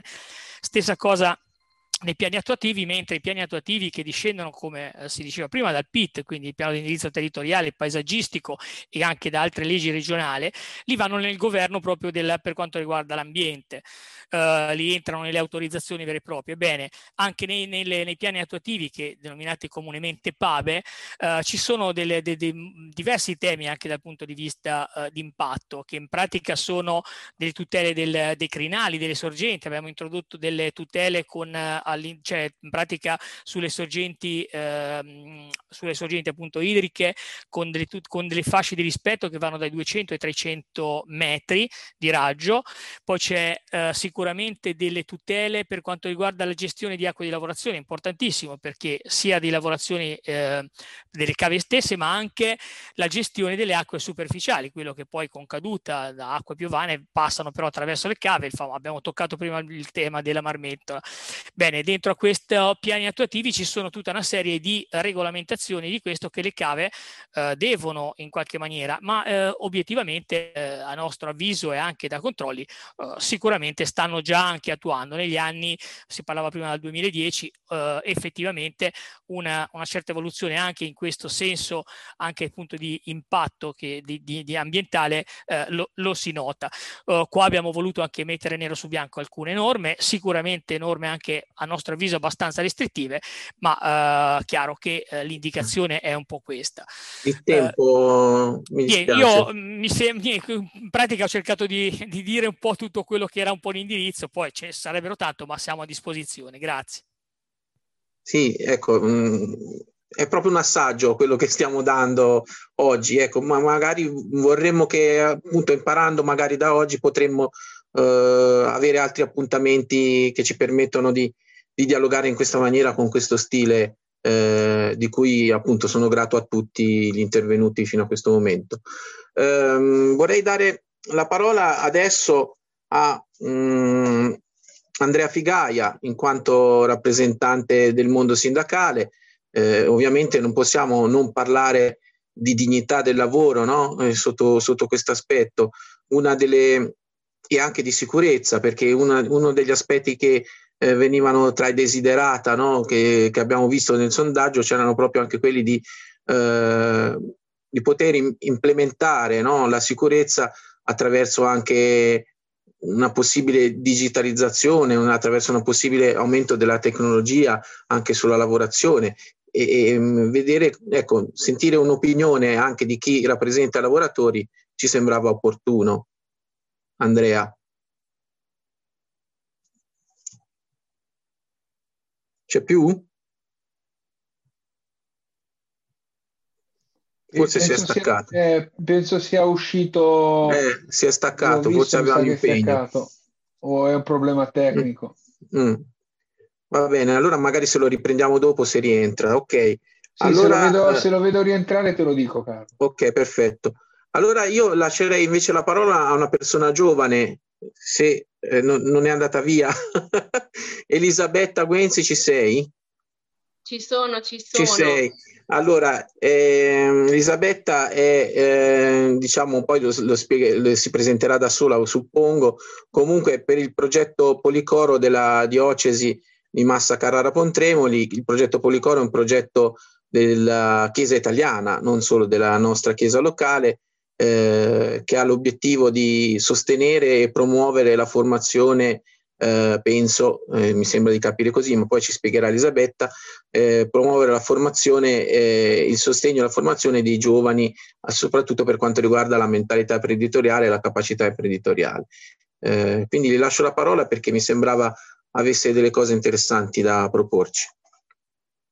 Buonasera, io parlo anche a nome di Beatrice, che è insieme a me l'altra animatrice del progetto Policoro Diocesano. Appunto, come anticipava Carlo, per chi non lo conoscesse, il progetto Policoro è un progetto della Chiesa italiana, quindi non solo locale, che vuole dare una risposta concreta a quella che ormai è diventata una piaga della società e quindi quella della disoccupazione giovanile in Italia. Il nostro compito come animatori diocesani è quello di accompagnare il giovane in un discernimento, cioè capire quelli che sono i suoi talenti, cercare di valorizzarli, aiutarlo ad inserirsi nel mondo del lavoro non solo come imprenditore, però appunto laddove è possibile aiutarlo anche in quelli che noi chiamiamo i cosiddetti gesti concreti. Un obiettivo che la Chiesa eh, in varie formule ha riproposto, da ultimo anche con eh, l'Economy of Francisco. Qua il Papa ha cercato di eh, gettare le basi di un vero e proprio patto con i giovani, quindi una nuova forma di imprenditoria che sia ispirata all'etica, alla solidarietà e non al mero profitto. E penso che questo si leghi bene anche con la tematica che stiamo affrontando questa sera, cioè quella del marmo. E quindi la domanda che vorremmo come progetto Policoro chiedere agli esperti. Si parla tanto di giovani, giovani che sono il futuro, ma vengono sempre messi in coda. Um, il mondo del marmo è pronto ad investire sui giovani, prima si parlava anche dell'accademia, è pronto eh, a dare uno spazio ai giovani e soprattutto è pronto anche a, a ripensarsi eh, a ripensare ad un'economia basata su quelli che sono i principi che ha proposto anche il Papa, quindi dei principi etici, solidali, oppure no, non, non è ancora pronto a fare questa riflessione su se stesso. Grazie Elisabetta, anche della, dell'essere rimasta nei tempi. e, ehm, allora io volevo anche dare la parola a Gianluca Brizzi che aveva chiesto sulla chat di poter esporre una domanda, fare un intervento. Se eh, è pronto può sì, parlare. Grazie. Rapidamente, allora intanto grazie per questo, per questo, invito e spero ce ne siano altri, insomma, altre circostanze con cui discutere più, più a lungo, visti i tempi ristretti. Io eh, ho colto nei tre interventi iniziali molti spunti e tra l'altro un approccio complessivo molto positivo eh, troppo spesso su questo territorio si è andati allo scontro sociale, insomma, negli ultimi anni tra i lavoratori che sfilavano delle cave e contemporaneamente le associazioni ambientaliste eh, su, diciamo, su due piani diversi. Bisogna approfittare anche, lo dico per conoscenza anche personale, dell'apertura della, di Industria, insomma anche di, di Matteo Venturi, che da questo punto di vista porta una sensibilità nuova e tra l'altro anche tra gli operatori proprio nel recente passato ci sono stati anche esempi virtuosi, ad esempio, di economia circolare che hanno tolto, hanno cercato anche di risolvere un problema eh, importante per quanto riguarda la lavorazione al monte, che è quello delle terre da scavo. Um, altro, altri tre spunti rapidamente. Eh, il problema è al piano, abbiamo anche un problema di consumo di suolo, insomma il rapporto occupati-suolo è molto uh, basso e quindi siccome questo rappresenta un problema complessivo non soltanto rispetto alla montagna ma anche rispetto a tutti i problemi di carattere idrogeologico che abbiamo avuto negli ultimi 20, 19 anni, insomma mi pare che sia un dato assolutamente assodato. Um, anche l'intervento della dottoressa Marson, le regole ce ne, ci sono, sono anche molte, molto complesse, sono state anche parzialmente migliorate, però io credo che debbano essere legate a un principio di conoscenza più profondo. Immaginare che di legare una premialità all'80-90% della lavorazione del materiale estratto, penso non, non, non, vada da, non, vada in questa direzione e io credo che alcune regole cambiate nel recente passato debbano essere ulteriormente migliorate, lavorando molto sulle premialità applicabili, non su quelle presunte inapplicabili al sistema attuale. Chiudo, eh, eh, credo che sia stato fatto un, un, passo in avanti complessivo anche nella distinzione tra, tra un buco nel monte e una cava in termini di resa, e che deve essere, deve essere fatto un, passo in avanti anche da quel punto di vista lì. Eh, ricordo a tutti insomma, che la questione beni stimati, ad esempio, è una questione annosa, secolare, è adesso nelle mani della, della, del, del, del, del, governo, cioè del Parlamento, la Regione su questo non potrà più dire nulla. Ma credo che sul resto si possa lavorare molto anche diciamo, attenuando insomma, tutti gli elementi di scontro che ci sono stati in questi anni. Su questo immagino che su legge 35, ma sul regolamento di avi mammiferi, sia l'amministrazione attuale che quelle che verranno e la regione possano dire qualcosa di più, anche perché, come tutte diciamo, le norme di carattere nazionale che ritardano ad arrivare, se non ci, pensa, se non ci penserà il nostro paese, non ci penseranno le amministrazioni locali, ci penserà l'Europa. E quando interviene l'Europa poi sono dolori per tutti. Eh, quindi tendenzialmente credo che si debba fare uno sforzo. E dico approfittare anche delle circostanze della maggiore sensibilità che c'è, sia nell'ambiente politico che tra gli imprenditori. Grazie. Grazie Brizzi, anche, anche Gianluca è stato nei tempi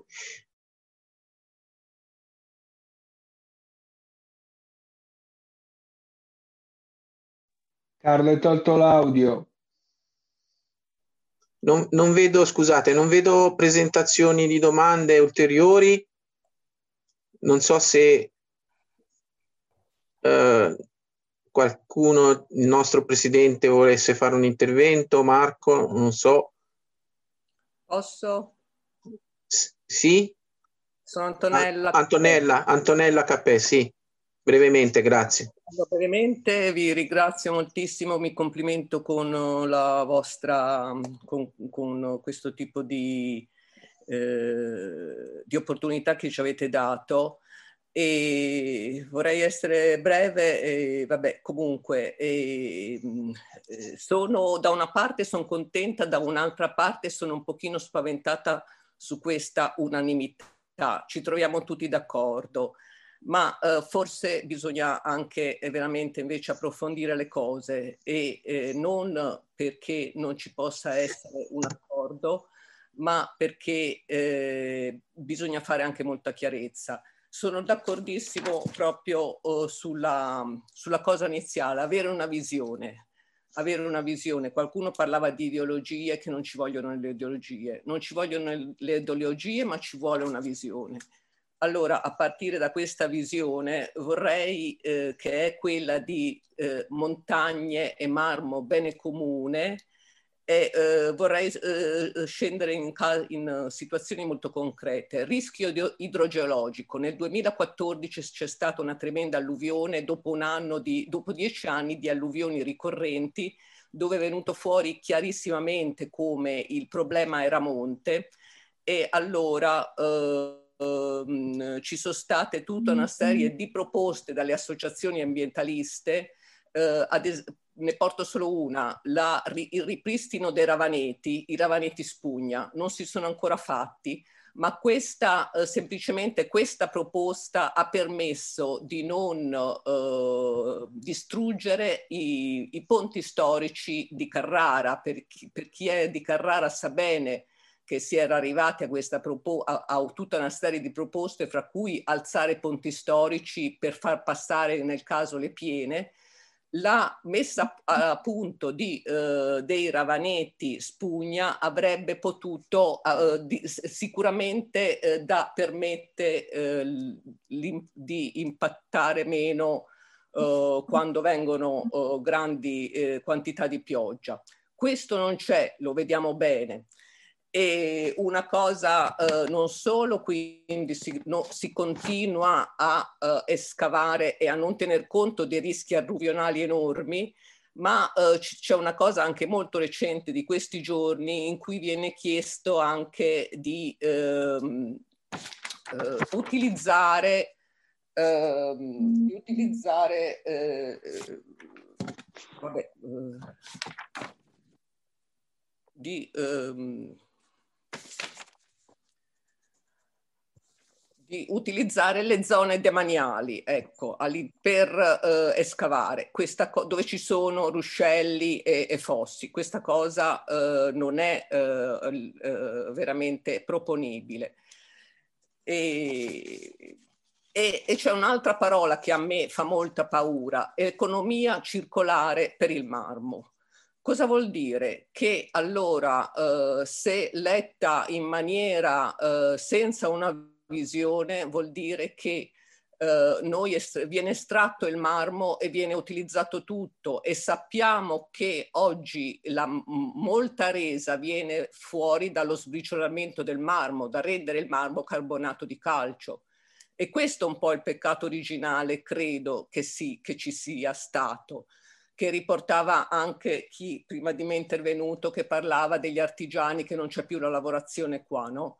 Perché questo è stato quello che poi ha fatto salire moltissimo i profitti e ha mandato via la e ha dato eh, e aperto all'escavazione selvaggia perché non è più tanto interessante solo prendere il blocco di marmo, ma ci si ricava moltissimo dallo sbriciolamento. Eh, allora questa è la visione. i tempi, grazie. Solo da parte del mondo industriale non si vede. Questa è un po' la mia domanda. Eh, grazie. Questa visione occorrerebbe vederla di più. Grazie, grazie Cappè. Eh, io ho più una domanda da parte di Eric Pucciarelli, una di Marco Leorin e poi io chiuderei per lasciare la parola definitiva ai nostri tre eh, relatori principali. Eric, prima te e poi il Presidente. Ok, grazie. Um, rapidamente, io sono attualmente connesso, molti di voi lo, sa- ah, lo sanno, da, da Parigi. Un, cioè, ora col Covid un po' meno, però mi è capitato spesso di andare in giro per il mondo e vedere in un certo senso il nostro marmo eh, montato e ehm, soprattutto nei pavimenti di mezzo mondo, che siano centri commerciali, eh, aeroporti, alberghi. Eh, questo mi rende allo stesso tempo fiero quanto mi eh, stringe il cuore, perché la maggior parte di questo marmo è montato in un modo assassino. Uh, vedere marmo montato con delle fughe di 3 cm, uh, la vena totalmente distrutta, eccetera, per qualcuno che dimentica rara è una tortura. E l'idea di uh, dover cavare del marmo, coltivarlo per farne questi obrobri, a me mi stringe il cuore. Uh, io penso che sia l'unico caso di un'associazione di, diciamo così, estrattori uh, dove si cerca di massimizzare la, il prodotto. Se si guarda i paesi produttori di petrolio, quando si mettono d'accordo è principalmente per diminuire al massimo l'estrazione per quindi far aumentare il prezzo. Uh, da noi c'è un po' questo, Ehm, massimizzazione dell'export, mandarlo ovunque senza sapere cosa se ne fa e in un certo senso quindi la devalorizzazione del prodotto. Io tutti i miei amici quando dico oh questo marmo viene da me, dico ah che cos'è questo granito, pietra, non, non sanno nemmeno riconoscere che marmo e nemmeno apprezzare quello che è talmente faticoso e viene portato via. Quindi da un lato il bisogno di gente che sa montarlo. Ora, se sono Cararini, forse anche meglio. Uh, non è detto. Io sono abbastanza liberale, eh, anche se fossero dal Eric, scusa i tempi, per favore. Però è proprio uno scempio vedere il nostro prodotto vedono, montato così, mandato in posti che non si apprezza. Ok, grazie. Io darei la parola a Marco Leorin sì, Poi dopo, eh, e dopo lascerei la parola ai nostri intervenuti.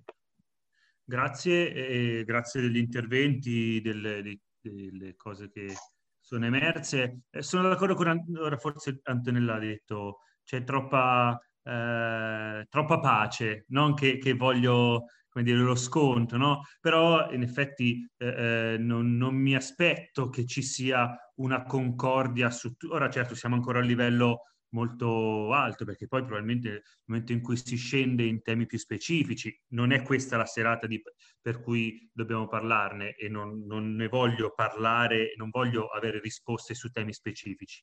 Eh, però certamente siamo consapevoli che nel momento in cui va a parlare di, di interessi più particolari, eh, probabilmente gli scontri possono essere un pochino più ampi. È importante eh, comunque mantenere il clima che abbiamo avuto finora. Io vorrei porre due, due, due questioni eh, sulle quali, ripeto, non voglio risposte, però secondo me è bene avere consapevolezza che, che ci siano. Da una parte eh, penso, cioè metto, una la, la metto come opinione mia, cioè penso che comunque la strada del marmo, eh, delle cave, per raggiungere una sostenibilità se vogliamo raggiungere una sostenibilità, debba passare dalla riduzione della quota estrattiva, che sia eh, di blocco, che sia di, eh, di, di, di sasso, eh, però deve passare sicuramente da una riduzione della quota eh, di marmo estratto. L'altro elemento che metto è il, il tema del, del, del, dell'impatto delle cave che hanno sull'ambiente, partendo da un dato preciso, cioè che è quello del, del progetto ARPAT che è stato reso pubblico da poco, che è stato svolto negli ultimi due anni rispetto all'impatto ambientale delle cave. Cito un passaggio, e, e anche questo per metterlo come tema, non per avere una risposta stasera, però mi dice, eh, leggo, a Monte del Frigido, cioè il rapporto fra attività di estrazione marmifera e corsi idrici nel territorio apuano, eh, scrivono specificatamente, a Monte del Frigido la qualità ecologica è in calo rispetto al passato. Ciò dimostra che l'attività di estrazione marmifera, in particolare in termini di, di gestione delle acque e della marmettola, hanno un impatto sulla qualità ecologica dei fiumi dell'area puana. È stato osservato un leggero peggioramento del lucido di Equi, dove si riversano le acque della buca di Equi e della sorgente barri, barri, Barrila. Ciò indica che l'equilibrio ecologico di tutti i corsi idrici del territorio apo-versigliese è estremamente delicato anche nei torrenti che raccolgono le acque delle principali sorgenti carsiche apuane e o dove confluiscono le acque che piovono in zone estrattive e non solo in quelli storicamente conosciuti come torrenti influenzati dalla presenza abbondante di marmettola e dalle attività estrattive quali il carrione e il frigido. Questo penso che sia un tema del quale è importante eh, avere chiarezza sì. e fare delle scelte conseguenti. No? Anche qui quello che dicevo prima, ciascuno possa eh, fare un passo indietro e, e, e riconoscere la situazione e, e, poi fare scelte rispe- sì. conseguenti rispetto a questo. Basta. Gra- grazie Marco. Io ora darei la parola, sono le 22.40, io credo che con 6-7 minuti a testa possiamo arrivare alle 11, se vuole anche meno, 5 minuti ma anche meno. E, mm, io farei, non so se va bene l'ordine, se va bene l'ordine che avevamo ottenuto prima, se vi va bene. Professor Canesi, poi okay. professoressa Marson. Vabbè. Allora, mh, mm, il tono idilliaco, se c'è, è soprattutto a livello di cortesia, poi e di cordialità umana. Poi è chiaro che ci sono delle differenze. In, in, in interventi così brevi è difficile anche esplicitarle. Ecco. Eh, tanto per eh, rispondere al dottor eh, Venturi, cioè, eh, io ho parlato di laboratorio ambientale prima, ma ne parlavo ovviamente soprattutto in termini negativi, eh, perché cioè, tenete presente che noi dalle nostre cave complessivamente escono ogni anno 5 milioni di tonnellate di marmo, di cui 3 milioni e mezzo di detriti. Credo che una cosa del genere sia a tutti gli effetti insostenibili. Se andiamo a vedere gli occupati sono sempre di meno. 60 anni fa a Carrara alle cave di marmo c'erano 60-70 anni fa 9.000 occupati, oggi ce ne sono meno di 1.000. La produttività 60 anni fa era, no, scusate, 9.000 erano un secolo fa, non 60 anni fa. 60 anni fa eh, la produttività per addetto era 50 tonnellate l'anno, oggi è 1.000 tonnellate l'anno, cioè è una cosa francamente insostenibile. Quando io prima ho detto non sono per la chiusura delle cave, ho detto pregiudizialmente, certo le cave in ambienti diciamo tutelati, protetti, dove il dato naturale prevarica, mi viene in mente la focolaccia, mi viene in mente il sagro, mi viene in mente il pisanino dove stanno sbriciolando uh, con una cava di, per la Cheracol, stanno sbriciolando una cava. Quelle cave lì vanno chiuse, però ci vuole il coraggio. Io come ambientalista mi impegno a essere il meno ideologico possibile, credo di averlo dimostrato anche in questi anni, però l'ideologia la devono eliminare anche una parte degli imprenditori. Mi rendo conto che alcuni imprenditori sono più illuminati, sono più avanti, ma molti purtroppo eh, hanno continuato a fare quello che spesso hanno voluto fino a poco tempo fa, ecco, eh, perché purtroppo fino a qualche decennio fa alle cave c'era il Far West. Bisogna far capire a questi imprenditori e proprio anche l'associazione degli imprenditori, io credo che debba essere eh, fautrice di questo, che il Far West alle cave non ci deve essere anche perché, lo ripeto, ci sono troppe in, in, uh, interrelazioni con altre risorse fondamentali per la città, acqua, uh, suolo e, e il resto. Quindi io credo che sia importante questo. L'identità è, un, è, un, è, importante. Il problema è che ormai noi a Carrara l'identità l'abbiamo un po' snaturata perché pensate alle cave non c'è rimasto quasi niente del vecchio. non so se avete presente le bellissime foto di Lario Bessi dove si vedevano quei muri a secco alti 50-60 metri, che era una cosa stupenda. Lì altro che lacrime, sudore e sangue, andavano mantenuti solo per rispetto per quei poveretti disgraziati che li avevano costruiti. Non c'è rimasto più niente. I, anche i beni storici culturali spesso vengono nascosti. Ora, a prescindere anche dalle responsabilità dell'ente pubblico, che è, in generale non voglio accusare nessuno, eh, non siamo ancora riusciti a fare un parco archeologico alle cave, vediamo che ci sono difficoltà con Fossa Cava per la cava romana, vediamo che il Tarnone dopo aver ricevuto centinaia di migliaia di euro dall'Unione Europea è sempre fermo. Quindi anche proprio per riorientare le attività al monte bisogna accelerare. Qua certo le responsabilità non sono degli imprenditori, sono della politica, però l'identità purtroppo in buona parte l'abbiamo smarrita e se vogliamo recuperarla dobbiamo fare questo grande lavoro culturale. Per collegarmi alla domanda che mi faceva inizialmente il nostro mh, conduttore, e qui bisogna fare un grosso lavoro culturale anche nei confronti dei ragazzi. Cioè, ora è inutile che continui a fare il solito elenco di pianiste e di lamentele, ma il fatto che la scuola del marmo, se va bene, ha 40-50 iscritti, vi sembra normale in una città come Carrara? A me non sembra normale, cioè vuol dire che nell'immaginario collettivo il marmo è visto come una ripulsa, è meglio respingerlo perché il marmo è, è lavoro, è sangue, lacrime, quindi è meglio non farlo il lavoro del marmo. Cioè noi dobbiamo cercare anche proprio di eh, riavvicinare i ragazzi a questa materia facendo capire che è importante e che il marmo non è solo estrazione industriale, ma deve essere soprattutto, lo ripeto, lavorazione. A me va bene, anzi, spingo perché le bonifiche vengano fatte. Tra l'altro, non so se ha visto Venturi, io dieci giorni fa ho mandato una lettera a tutti, parlamentari, sindaco, eh, presidente della regione, non mi ha risposto ancora nessuno, per chiedere di inserire nel recovery plan anche le bonifiche, ok? Visto che abbiamo la fortuna, tra virgolette, di avere queste risorse. Nessuno mi ha risposto. Le bonifiche sono importanti, ma non è che io voglio bonificare la zona industriale per farci il deposito dei, dei blocchi. Eh. Io al limite la zona industriale la, la voglio bonificare per farci un'area artigianale, per la lavorazione artistica artigianale, la voglio fare per, fare, per aprire magari dei centri tecnologici per sviluppare eh, le nuove tecnologie, la ricerca sul marmo, finalizzati appunto a una riduzione della produzione, a una valorizzazione della, del prodotto, va bene, e a tecniche particolari, lo diceva anche il, l'amico che stava parlando. Il da, tempo, da grazie professore. Quindi, niente, io credo questo, quindi eh, io credo che questo incontro sia importante. Ci sono tante differenze, però ripeto, ognuno deve fare la propria parte, ecco.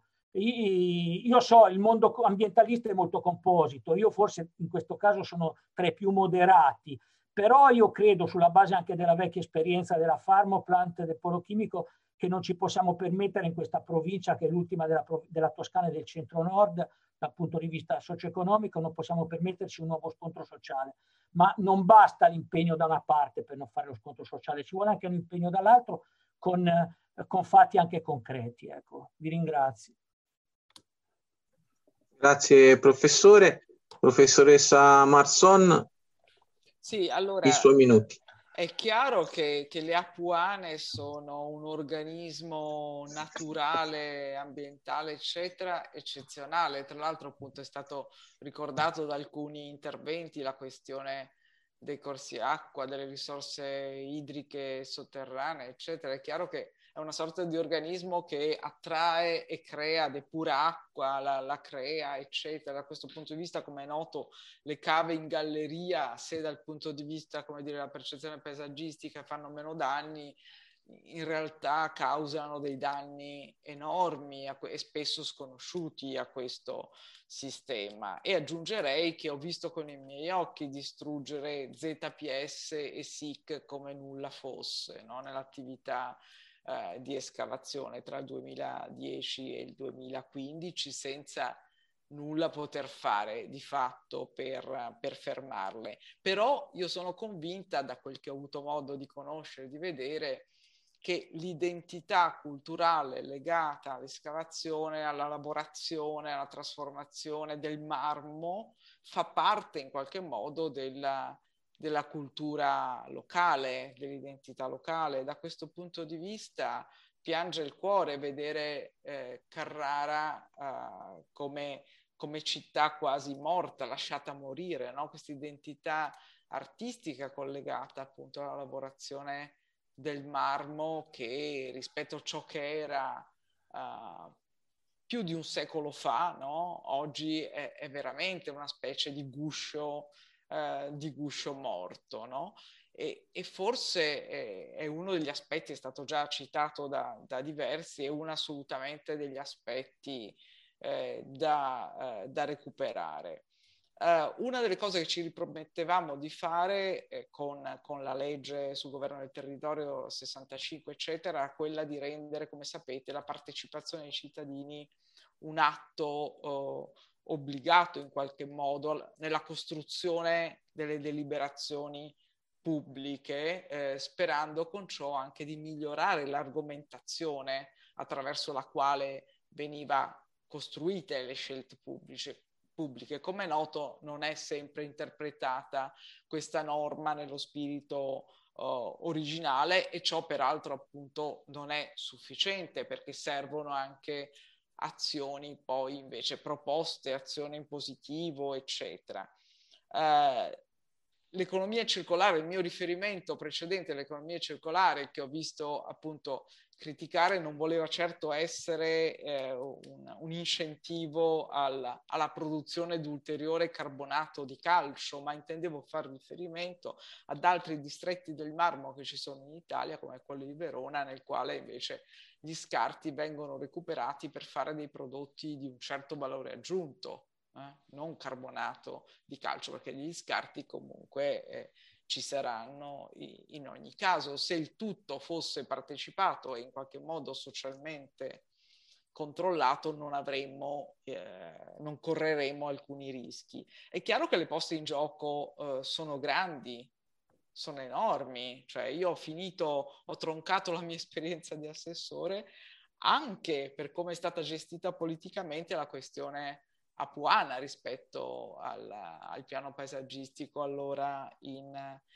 in, approvazione. E le pressioni a smontare quello che avevamo fatto col piano sono continuate anche dopo perché rappresentanze degli imprenditori hanno tentato di bloccare il piano al ministero che era competente per la co-approvazione. Uh, in quel caso per una serie di circostanze non, non ci sono riusciti i sindacati non è vero che fossero così in disaccordo con gli imprenditori, alcuni sindacati perlomeno perché, eh, come dire, tutti d'accordo eh, hanno eh, concordato uno sciopero pagato contro di me, il piano che allora era in approvazione nel 2015. Quindi da questo punto di vista, beh, ben venga un rappresentante degli imprenditori con cui si può dialogare innanzitutto perché comunque è una novità rispetto a ciò che io ho vissuto uh, quella volta ed è chiaro che eh, in ogni caso poi eh,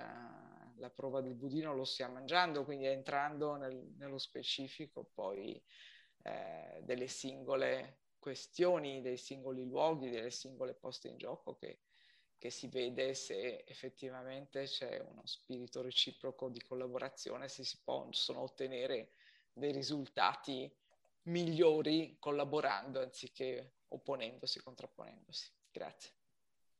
Grazie, grazie professoressa. Eh, ora la parola al dottor Venturi. Eh, ricordo che c'è stata anche una domanda appunto sullo spazio dei giovani e dei giovani imprenditori eh, rispetto a questo mondo?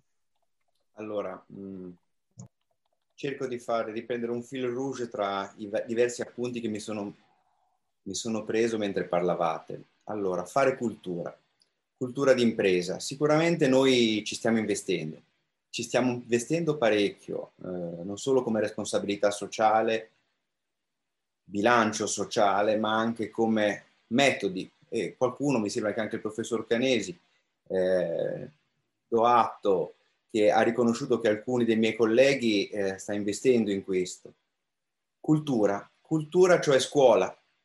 Due dei driver di nostro interesse sono la scuola del marmo e l'accademia.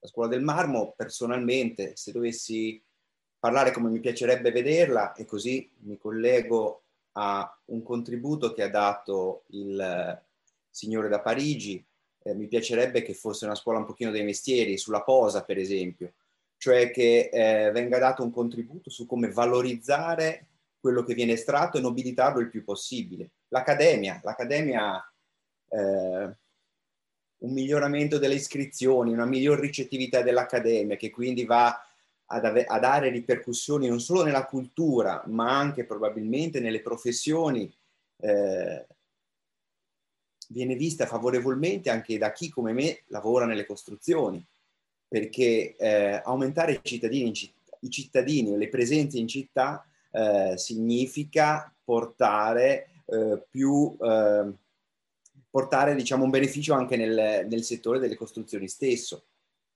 Poi eh, mi è piaciuto del questionario, degli esiti del questionario che il professore di Parma ha citato, eh, che per, perlomeno anche se il, il campione eh, intervistato non, probabilmente non, ha, non, è rappresentativo, non ha significato scientifico particolare, eh, perlomeno in tanti, per non dire quasi tutti, hanno detto da una parte no aumento all'estrazione, però anche eh, hanno posto il veto sulla chiusura delle cave, cioè ciò a sottolineare che in questa città, in questo territorio, è, eh, un, viene visto come un bene, tornerei di nuovo a identitario, come un bene necessario, come eh, un denominatore comune che ci vede tutti uniti. Io sinceramente quando sono andato, forse ho visto pose migliori sempre del, del Signore di Parigi, perché quando sono andato in giro per il mondo ho visto veramente delle pose egregie, e in un certo senso, ripeto, io sono stato anche 22-23 anni lontano da Carrara, quindi torno con sorpresa. Eh, quando sono stato in, in, giro per il mondo e ho visto il mio marmo, so, ho avuto anche un tuffo al cuore in senso positivo, però. Cioè, ho detto, to, guarda il bello, perché noi siamo anche, siamo anche un simbolo, un simbolo come può essere per altri settori merceologici eh, l'identità di un prodotto che è ricollocabile in una determinata zona, che sia legato alla moda, che sia legato alle auto, che sia legato ad altro, però noi abbiamo il marmo, che è il lusso. Forse viene talvolta colpito perché in passato è stata fatta una gestione non oculata o non ottimale o non equilibrata nei confronti dell'ambiente, del territorio, eh, nei confronti del bar, di quello cioè della percezione dell'uomo comune che l'uomo comune giustamente vota. Però è anche vero che vota e noi veniamo normati poi dalle sensibilità che poi la cittadinanza esprime. E mi sembra che comunque eh, in un certo qual modo tanti degli aspetti del test che è stato sottoposto vengano colte e seguano poi quello che, che, ha, che, che ha individuato anche l'ultima amministrazione, quella che abbiamo tuttora in corso. Per quanto riguarda l'economia circolare o parzialmente circolare, volevo dire alla professoressa Marson che eh, gran parte degli imprenditori si sono messi insieme costituendo una nuova società che si chiama Carrara Marble Way. Carrara Marble Way ha ricevuto dei premi molto, molto significativi nel panorama toscano e anche dalla regione stessa in cui lei ha lavorato, cioè dall'amministrazione regionale intendo, proprio per l'economia circolare. E non si occupa solo della raccolta di quelli che sono i derivati dei prodotti, dalla lavorazione del taglio al monte, le scaglie, eccetera, ma al suo interno, costituita da diversi, diversi dei nostri iscritti, sta cercando di sviluppare pro- progetti innovativi per ridare dignità a un materiale che ormai è stato estratto. Mi auguro al più presto di poter dare contezza e credo che a veramente a breve ci, siano, ci saranno aggiornamenti su questi temi che adesso non, sono, non posso ancora divulgare e che possono essere ben colti come sforzo notevole eh, per andare verso una, una nuova nobilitazione. Poi comunque qualcuno mi parlava, prima sentivo che parlava di pavimenti ma eh, quindi oper, diciamo materiale ornamentale. Non dimentichiamoci però ragazzi che il marmo benché materia prima, si scontra in mercati dove la concorrenza è dettata da prodotti che non necessariamente hanno un impatto ambientale inferiore rispetto a quello che attualmente ha il marmo. Ovvero eh, ci sono prodotti come quarzi, ceramiche, che tra l'altro vengono a pescare anche dalla nostra emotività, emotività come nome, no? Vuol dire, se io chiamo un prodotto di derivazione, un quarzo o una piastrella, la chiamo calacata perché sopra una serigrafia eh, simile o hanno fatto una fotografia a una bancata di marmo o a una lastra perfetta di calacata, però al suo interno ha siliconi, resine, prodotti di derivazione chimica. È una suggestione corretta? Secondo me no, secondo noi no. Mi dispiace per chi tra di voi auspicava lo scontro. Io invece rinnoverei l'invito al professor Canesi, alla professoressa Marson, sicuramente il professor Canesi ha una facilità diversa rispetto alla professoressa Marson, o anche a chiunque di voi voglia venire a fare due chiacchiere o dare un contributo, perché dall'altra parte non avete un brutto, sporco e cattivo che si è seduto al tavolo qua, perché voglio dire, alla fine vi ringrazio che non sia stato un uno contro tutti, ma siamo disponibili a cercare di raccogliere contributi per cercare di coltivare nel, nel modo migliore possibile. Cioè, esisterà un punto di equilibrio, troviamolo insieme. Esisteranno delle pratiche che siano mutuabili da quelle che sono le, i, vos, i vostri desideri, i vostri auspici, anche come studiosi. La prossima volta vi confronterete insieme a me, perché io è ovvio, curo la parte politica, devo stare necessariamente alto, perché non sono un tecnico, però sulla visione posso dare un contributo, un indirizzo e cerchiamo di insieme alle imprese cer- di cercare di individuare un percorso che sia eh, condivisibile, che sia recepibile mm. per quanto riguarda il conto economico dell'impresa, ma anche per quanto riguarda i desideri della città, perché come dicevo prima la città vota e noi siamo obbligati ad ascoltarla. Vi ringrazio. Gra- grazie Grazie dottor Venturi, grazie anche a, ovviamente alla professoressa Anna Marsone, grazie anche al professor Canesi. Io direi di chiudere qui la, la serata che appunto vuole essere solo un primo passo, no? Quindi tutti ci siamo augurati stasera che si possa ci sono dei temi ancora uh, da, da, affrontare, ci sono dei temi uh, solamente sfiorati, eh, so, anche quello appunto del, del tema de, de, del lavoro, della continuità del lavoro, della dignità del lavoro, della sicurezza del lavoro, il tema dell'inquinamento specifico e, e, e il rischio idrogeologico è stato affrontato appunto solo come un, un annuncio. E quindi io credo che ci sia ancora da, da trovare questi spazi e, eh, che non vogliamo occupare come spazi di potere, no? eh, dicevamo all'inizio, ma vogliamo eh, attraverso questi luoghi eh, avviare processi. Eh, mi piace chiudere questa serata ringraziando tutti, anche quelli che purtroppo non, non, sono riusciti a intervenire per i tempi, per i tempi stretti, a, a, dando appuntamento a un'altra occasione, come dicevamo prima, soprattutto magari per un dialogo più diretto con chi eh, nell'amministrazione ha responsabilità politiche di gestione e di, di, prendere decisioni che valgono poi per, tutto, per tutta una comunità. Eh, vi vorrei lasciare con le ultime parole, eh, stasera il Papa è stato citato tante volte, con le ultime parole eh, pre- prese anche queste dalla Laudato Si, eh, proprio per quanto riguarda il metodo con cui abbiamo cominciato a lavorare. Ci sono discussioni sulle questioni relative all'ambiente, dice il Papa, nelle quali è difficile raggiungere un consenso. Ancora una volta mi piace ribadire che la Chiesa non pretende di definire le questioni scientifiche e né di sostituirsi alla politica, ma solamente invitare a un dibattito onesto e trasparente, perché le necessità particolari o le ideologie non vadano a ledere il bene comune.